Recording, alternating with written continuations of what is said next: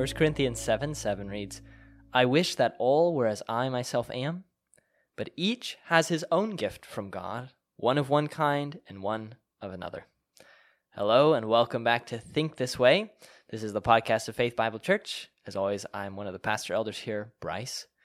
Not as always, but in a most wonderful way, we have one of the most encouraging, colorful friends who very nicely, you've sat up there at, uh, in the front row nearby. You're in the Second second row. row. so you've been our neighbor toward the front row for a long time. She has painted the artwork down our nursery hallways in our secretary's office. I'm looking at a painting right now, which I think was one of the tougher ones she painted. Because if you know Deb, who I'm about to introduce to you, she's very colorful. And she asked me, she said, I want to make you a painting for your office. And she said, What do you like? I said, I'm so sorry, Deb, but I like overcast and rainy. and, um, and you did it, you know, and you did a fantastic job. Everybody comments on it. I mean, it's so come in my office sometime, see this painting Deb made. But with all that introduction and fanfare, this is Deb Kryline who is with us. Deb, thank you for being with us today. You're welcome. I'm glad to be here. We were talking earlier, today's topic is about singleness. And although it wouldn't have been by your choice, you've had, did you say 18 years of experience? Yes And so we really appreciate you willing to be here. She's got notes that she has thought a lot about and written. And I just am grateful for your willingness to serve us in this. We are talking about family this quarter, and I've it's been on my mind when we have a quarterly focus like this. If you're not married, it can I don't I don't want to speak for anybody who's single or you, Deb, or anyone, but it, I just feel a sensitivity to I don't want someone who's single at Faith Bible to go like, oh no. Well, it's good that there's another choice for a Sunday school Yeah, class. there you go. Otherwise, it might bother me a little bit more. But you know, well, I'll go to minor prophets. you yes, know. see, minor prophets that applies Yeah. directly to everybody. Right. Yeah, but but so that's why even here, as we're talking about family, I've really wanted to include singleness because that where else would that topic fit except in family? Right. And so, of course, as you know better than I do by far, singleness comes with challenges and blessings, just like most things in life. And so that's what I kind of wanted to talk to you about today. But before we jump into that, just for those who for some reason don't know you or don't know you well, I wonder if you could share with us how you came to know Christ and how you ended up here at Faith Bible. Okay. Well, um, I was raised in a church going home, but none of us were saved. um, I have two sisters, and then, of course, my parents. Um, so we, we would go to church. I, I don't recall ever hearing the gospel. Now, maybe it was preached and I just spiritually didn't hear it. Um, but I remember more sermons on let's talk about honesty or, you know, things like that that were good characteristics, uh, but I don't remember hearing the gospel. Um, so when I was in high school, a group of my friends went to a different church and they all went to church camp the summer of freshman year and they came back Christians. so um, my friend group went through this radical shift where it ki- it split into we were a pretty large friend group so there was the christian half and then the non-christian half and i basically you have to choose who you're going to spend your time with. I chose the christian group. Um, thank you lord. Um, Yeah.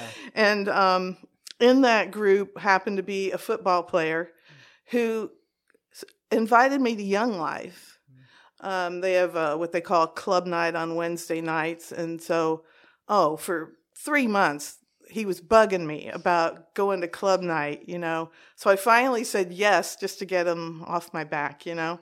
And um, I went to club night and then was going to club night every week after that um, for two years. I went to club night and went to their, it's called campaigners at the time, it was called campaigners. That's their Bible study, separate event from club night. Um, so for two years, I, I'm one of these people. Okay, if I'm going to give my life to this Jesus guy, I want to know about him. Who is he? What's he like? So that's why it took me so long. but um, so uh, the the summer of my junior year, or May of my junior year, um, I bowed the knee finally um, and um, confessed my sin and admitted I needed somebody to save me. That was May 20th, 1975, 48 years ago, 48 and a half years ago. That's a long time ago. Um, so that's how I came to know the Lord. And how did I end up here? Um, well, I'm actually a founding member of Faith Bible Church. Uh, the and- only, uh, are Uh, you the only, or the Shinnebargers? Shinnebargers Yeah, and you and the myself were the two remaining. Um, and that really was such a joy and privilege to be a part of that. And um, I just love this church so much. Um, I moved to the Evansville Newburgh area in 1992, which was the year we were founded. And through some homeschooling connections, ran into a group of people who were all looking for a church. We were all church hunting, but they were already talking about starting a church. So I had said, when you start that church, give me a call, you know. So they did, and I was there from the, the first Sunday we met in somebody's home. I think uh, Ernie wasn't even coming down yet. We started out just meeting together, and then eventually um, Ernie and his family would come over uh, every Sunday, and he would preach and teach. We were still in living rooms at that time. Oh, that's, that's neat. That's I mean, how I ended up here. that's helpful because I have wondered for a while because I was under the impression that Faith Bible started in 1993 for some time. um, part of that was because this is no longer the case. Our side code to the door used to be 1993 for a Oh. while. It's not anymore. Don't worry. Don't try it. Um, but it was. And I thought, oh, that's when we started. But then I went looking up best I could. And the first sermon Ernie ever preached here was at the end of 92.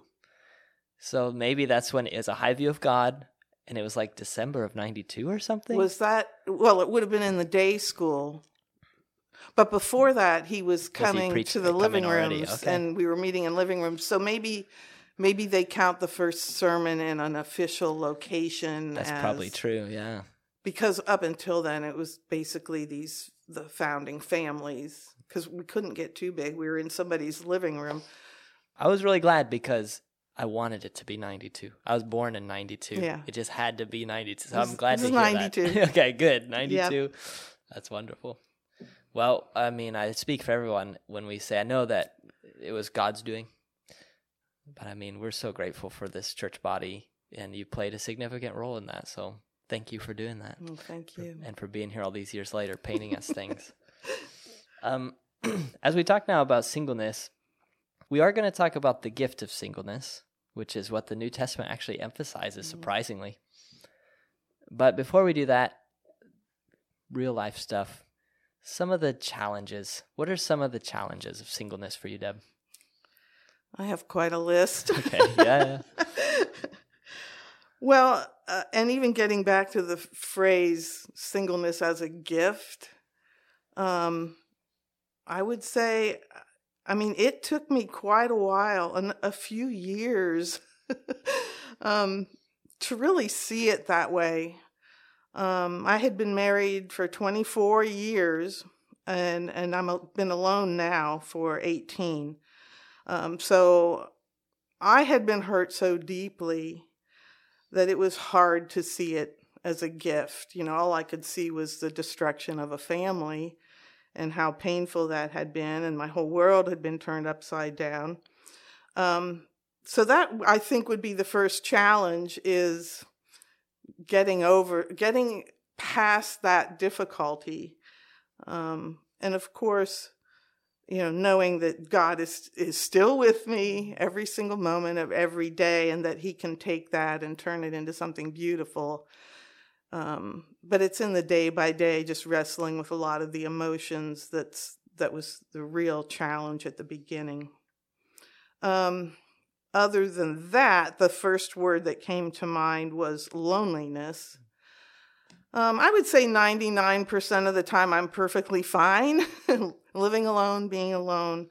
Um, 1% of the time, though, I would say deep loneliness, painful loneliness. Um, just the the lack of having someone to talk to that's just there you know um, certainly i can pick up the phone and things like that but in terms of not having a life partner you know to do life with um, and to be there to talk we can talk to, together and share things together it was hard not having that and it's still hard not having that anymore um, another challenge I think I have become actually quite introverted. When I'm here at church, I'm not so much that way, but I mean, I, I'm alone so much. I think I have become more introverted. And then that, you kind of just get too into yourself, which then the challenge is selfishness, self centeredness, things like that. So I have to fight against that a lot. Um, Another challenge would be the fatigue that comes from having to take care of everything by myself. Um, both positive and negative. You know, I wrote down joys shared are more joyful, and burdens and sorrows shared are lighter. So when there's no one in your daily life to share both the good and the bad with, it just can get exhausting. And then just even taking care of logistical things, having to always do it all, um, it, it's a challenge. And that kind of leads into the next one, which was um, practical and logistical challenges. Say, let's say you need to drop your car off at the car dealer to get serviced or wherever you get it serviced. Your wife drops you off, or you know, you drop the car off, and then the wife takes you back home or where you need to go. Um, so something as simple as that. Uh, it's like I don't want my friends to have to get up at seven in the morning to help me drop this car off, you know. So I hesitate to call or try to figure out. Well, I found a place that has loaner cars, so you know there there are ways I've found to deal with these things. Um, but not too long ago, I needed a, an emergency ride to the ER. Um, not something that required an ambulance, or I would have called the ambulance. But um, I had to call a friend. Um, I'm in a maybe a different situation than some singles in that I don't have any family mm. here in town. Um, so everybody's situation's a little bit different. Um, and then also tying in with that, um, being now a we'll say an older single. Let's put it that way, okay? An older single. Um, I'm starting to have more practical needs just because I physically can't do certain things anymore. Whether it's moving a piece of furniture that I used to be able to move or um, the night driving. That's a recent one, well, within the last year, where I really can't drive at night. so I'm I'm limited um, so that you have the singleness, no family in town, and then I'm I'm getting older, so I feel like I kind of have like this perfect storm of challenges going on. But um, there are so many wonderful people here at church. I mean, I I know people I can call. And um, I try to only call if I really, really have to, you know, because everybody's got their lives, you know. Yeah. So, um, those were my top challenges yeah. that came to mind. Well, that last comment leads into our next question because I'm sure anyone listening to this, you know, feels like, how can we fix this? I know we can't always fix it. I get it. I know. But, anyways, you know, so you have unique challenges. How can the rest of us at church. You know, we're your family too. I know it's different than biological. Yeah. It is. I mean, it's a different. It's supposed to be closer, but yes. there's a difference there. Yes. Um, so the rest of us at church, those of us who are married, we hear this, and not just for you, but for other singles too. Our hearts go out. What are some? Do you have any advice for us? How can we be more helpful to the singles here at Faith Bible? Well, do you remember a while ago we used to have like adopt a college student? Yeah, yeah. I think we should have adopt, adopt a, a, single. single. yeah, that's um, a good um, idea. I happen to have one couple from church here in my life that has actually made me a part of their family for the past 18 years. Um, that has been a huge, huge blessing. I mean, these people are even my emergency call, like the hospital would call them if I show up in the ER, you know. So there are things like that that I think having a couple or family kind of quote adopt you creates a, a constant presence. Um, but but with that, I don't want to have to call them for everything. You know, I don't want I don't want to be a burden to anybody. So it's better to, this is going to sound weird, uh, spread my needs around in terms of not always calling the same person, um, just so it doesn't it doesn't become a burden to anybody to try to have to take care of me on top of everything else. Um, so yeah, that long-term steady support of a family or couple um, but then also the occasional, like the people who drove me to the hospital that one time recently are not the same people who are my adoptive family. The other thing I thought of was just call to chat occasionally. Um, because I know like a lot of the moms, especially you know moms with the little kids, life is busy. You can't always meet for lunch or do things, and I'm not really. I don't know that I so much need that a lot, but even just a five or ten minute phone call, just to kind of just even chat and just see how we're both doing, because um, they have their struggles and issues, and and I have mine, but um, so chatting occasionally, even dropping a note in the mail. I know snail mail. Who knew? You know, it's they're still doing that. Yeah, it's not dead yet, and um, just things like that would show me that I haven't fallen through the cracks, so to speak. I haven't been forgotten, and I don't want this to come across as um, self pity or anything like that. It, it's more of I I do unfortunately feel on the fringes of things, as you have mentioned. Um, you can start to feel like that just because things are not geared around single people. Um, other other ways, uh, offering counsel that would be some like I do go to some of the elders for counsel on things. I think, especially being a woman alone, there are things that I want to run past um, a male leader uh, to see if I'm on track in making certain decisions and things, and that's been very helpful. So, being willing to be be that for someone. Well, may God help us. I mean, those are fantastic ideas, really, and it and it's so helpful. I mean, there's a sense in which it's just an extension of the one anothering that you do yeah. in the church, but it's unique. It's unique too. You know, you're in a unique situation, so it's helpful for us to hear how can we be more helpful. Even that call, just making that call. Yeah, and, and I think families, it's more natural to bond with other families, especially if you have kids the same age, you do the same activities. It's you have a lot in common. I mean, and that makes perfect sense to me, you mm-hmm. know. Um, but I think it, it's it's so easy to connect with those people sometimes. And I, I would be maybe representing the older population as well, not just single people, but even elderly people who are still couples, both living. Um, you, like I said, you tend to get more um, isolated as you get older and have issues. So I mean, that birds of a feather flocking together. There are times when that's okay, but but also that can be really tough in the church. You're right. Well, one last thing I did want to talk with you about, Deb, is uh, you mentioned the gift of singleness. You know, even the concept of it being a gift. I know that I'm thinking of younger people who are looking forward to marriage.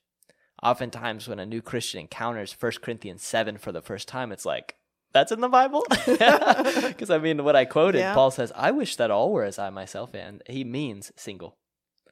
you know and he goes into he lists out you know one of the benefits is that undivided devotion to the lord hmm but that is a rather shocking statement on paul's end to say i wish i wish you all could be single but he does say everybody's got a different gift but i'm just curious from someone who's living this in your situation have you seen what some of the advantages of singleness are Yes.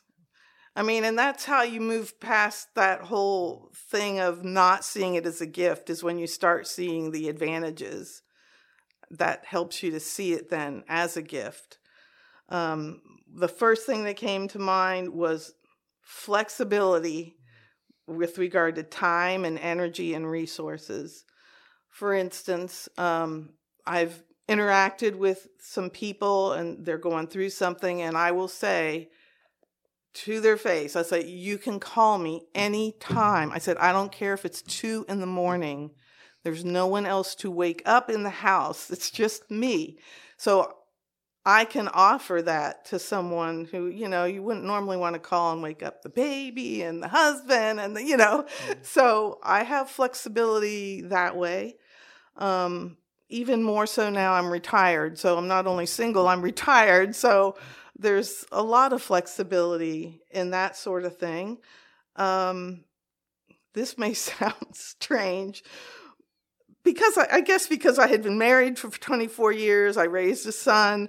Um, it's kind of a relief to be at home and there's no one else there. So there's like low interpersonal conflict just because there aren't other sinners living in the house with you. Um, it's peaceful. Um, the trade off is that it occasionally gets very lonely.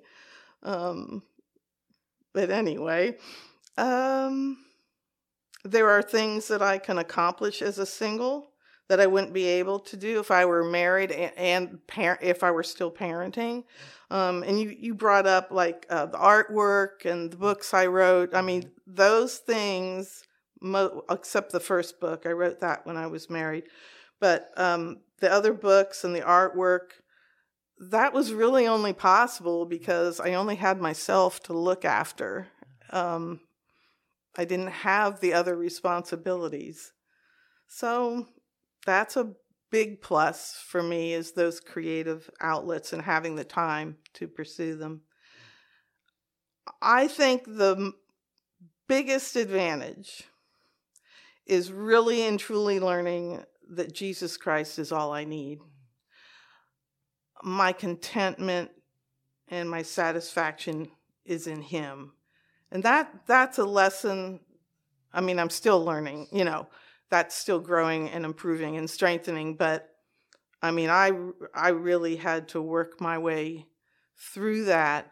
But I can see that when you have everything else removed, you throw yourself on him. So that was a huge advantage. I mean, in my case, it wasn't. It's not like I'm a young single, just coming out of school and hopefully uh, looking to get married. I had that history of a, a marriage and a very painful divorce. So, going through that is what led me to trusting Christ for everything more than I ever thought I could. Um, and, and along with that, embracing my aloneness as solitude. So it's better to think of it as solitude, which loneliness, I think, has a real negative connotation. You can be alone and not be lonely, or you can be alone and be really lonely, or you can be married and be really, really lonely. Um, but I think as a single, if you can em- uh, embrace that aloneness as solitude, it's time to commune with God. If you're single, you don't know how long you're going to be single. Did I think I was going to be single 18 years after my divorce? No. and and there are probably people in their 20s who are hoping to get married. How long will you will they be single? A year? 10 years? Nobody knows. So we have to be able to embrace where we are. And if if at this moment in time we're single, we need we need to see how valuable that time can be you know, God has a, a purpose in my singleness. He has preparation He's doing. I don't know what lies ahead in the future, whether it's some type of ministry or more books to write or whatever, but He's preparing me during this time alone. And we need to, you know, we singles, we need to we we need to look at singleness not as some waiting room where you're waiting for life to begin. It's like, no, you're not in the waiting room. You're in life, you know. And for all I know, I might be single till the day I die or the Lord Jesus comes for us. So I just have to see where I am today and embrace it um, and do what He calls me to do today. Deb, as I'm listening to the things you're sharing, I mean, genuinely, I feel like these are things that need to be heard so bad. And I don't know that we're always talking about them, whether yeah. you're single because you don't want to feel like a burden, or if you're married because you don't, you know, how do I broach this subject? I don't want to make it feel weird. Just getting to hear from you about this really means a lot, and I think will be really helpful both for married and single people who are listening. So thank you so much for being on here. You're welcome. Thank you for having me. You might be listening to this and maybe you are single yourself and you have felt like you're in a waiting room. You're just waiting for your life to begin. Or maybe you're someone who's married and you've just not thought about the single people around you who could use your involvement in their life. Whatever the case may be, may God help us all now to think this way.